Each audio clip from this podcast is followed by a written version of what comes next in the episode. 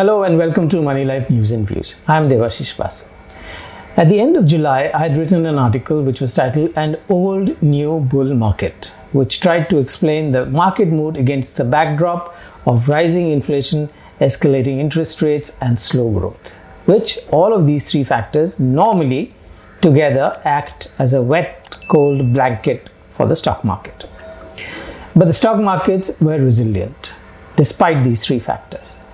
The S&P 500, which is a US market index, the bellwether, was down only 14% till July when I wrote the article. Second, it is well known that when the US sneezes, emerging markets catch a cold. But as I remarked then, Indian markets were even stronger than the US markets. So it was very clear that there was something else happening in the stock market. The markets were supposed to go down, they were not going down. So, what has happened since then? So, we, it's now August, September, October, uh, August, September, October. So, it's three months now, right? Things have worsened. Since July, the Fed, the US Federal Reserve, has hiked benchmark rates by 75 basis points twice. From in March, that rate was just 0.25%. The rate is now 3.75%, an unprecedented and ferocious surge in a very short period. Now, this, as I said, should have led to a, a, big problem for the stock market. This is a massive headwind, as everybody recognizes. The US market has taken this blow on the chin, but as a whole, not declined. After a sharp fall in September, it rose again in October, and remarkably enough, it is at the same level as it was in June end, despite 375 basis point hikes in July, September, and November. In fact, if anyone had asked even a seasoned market professional to predict what the index would be after a 225 basis points hike, they would have predicted a mini crash. Indeed, there is a possibility of an infinite number of further hikes, as the Fed chairman asserted last week. But what about also the second assumption, which is that when the US sneezes, emerging markets catch a cold? Unbelievable it may seem, the Nifty has hit a new lifetime high on monthly closing basis. Yes, and appears to be headed higher. This sort of thing usually happens in a continuing bull market. But stock prices, the ultimate arbiter of all these debates, seem decisive in their verdict so far. We could perhaps call it a stealth bull market because nobody seems to be noticing it, nobody seems to be uh, being euphoric about it, nobody seems to be celebrating it. The question is why are the markets hitting higher when the world seems to be in such a bad shape? Many argue that this is a bear market rally. So, a counter trend move during an ongoing decline since the market never really declines in a straight line. This lot uh, believes that investors who are buying today and pushing prices higher are foolish and don't know what they're doing.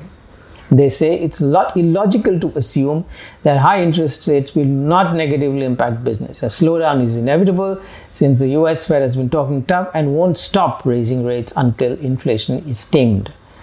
Consequently, the business slowdown, consequently, a business slowdown is inevitable, which would lead to eventually massive sell offs and stock prices follow earnings over the medium term.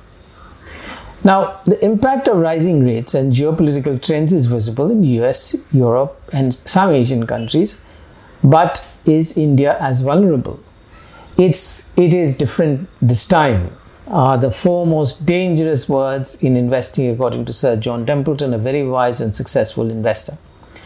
But some things indeed are different. With the benefit of hindsight, India's stealth bull market is underpinned by some strong positives.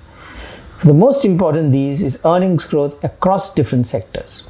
For example, travel, which has a strong multiplier effect, is booming.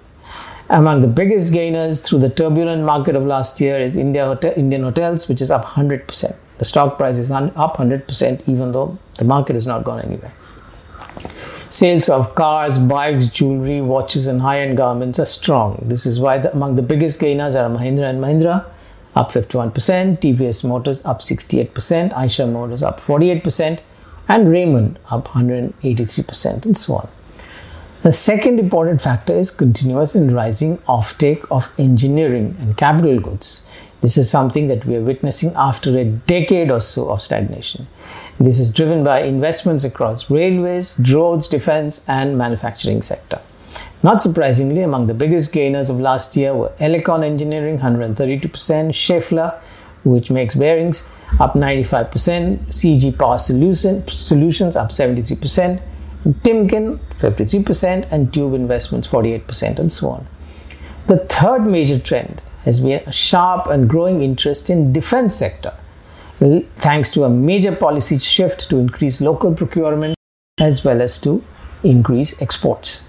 This is reflected in the stocks of Mazagon Stock Dockyard up to 203%, Garden Reach Shipbuilders up 132%, Hindustan Aeronautics 96%, Cochin Shipyard 73%, Bharat Electronics up 88% among others. Finally, the fourth major driver of the Indian market has been the strong credit cycle, which has benefited small private banks, non banking finance companies, along with the cleanup that has happened in the public sector. The public sector stocks are also rallying very sharply. Over the long term, stocks are slaves to profit growth.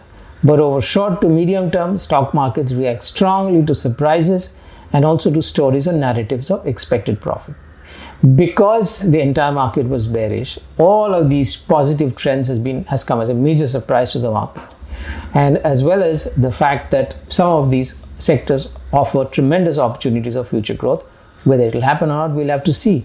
But the narrative is very very strong and expectations are very strong which ultimately drives stock prices. We are witnessing a combination of all of these factors and there are many stocks with strong earnings growth and stocks where expected earnings growth are likely to be high. This is why we have a stealth bull market, even as the macroeconomic picture looks pretty uninspiring to many. Thanks for watching this, and if you liked it, please do subscribe and share. Thank you.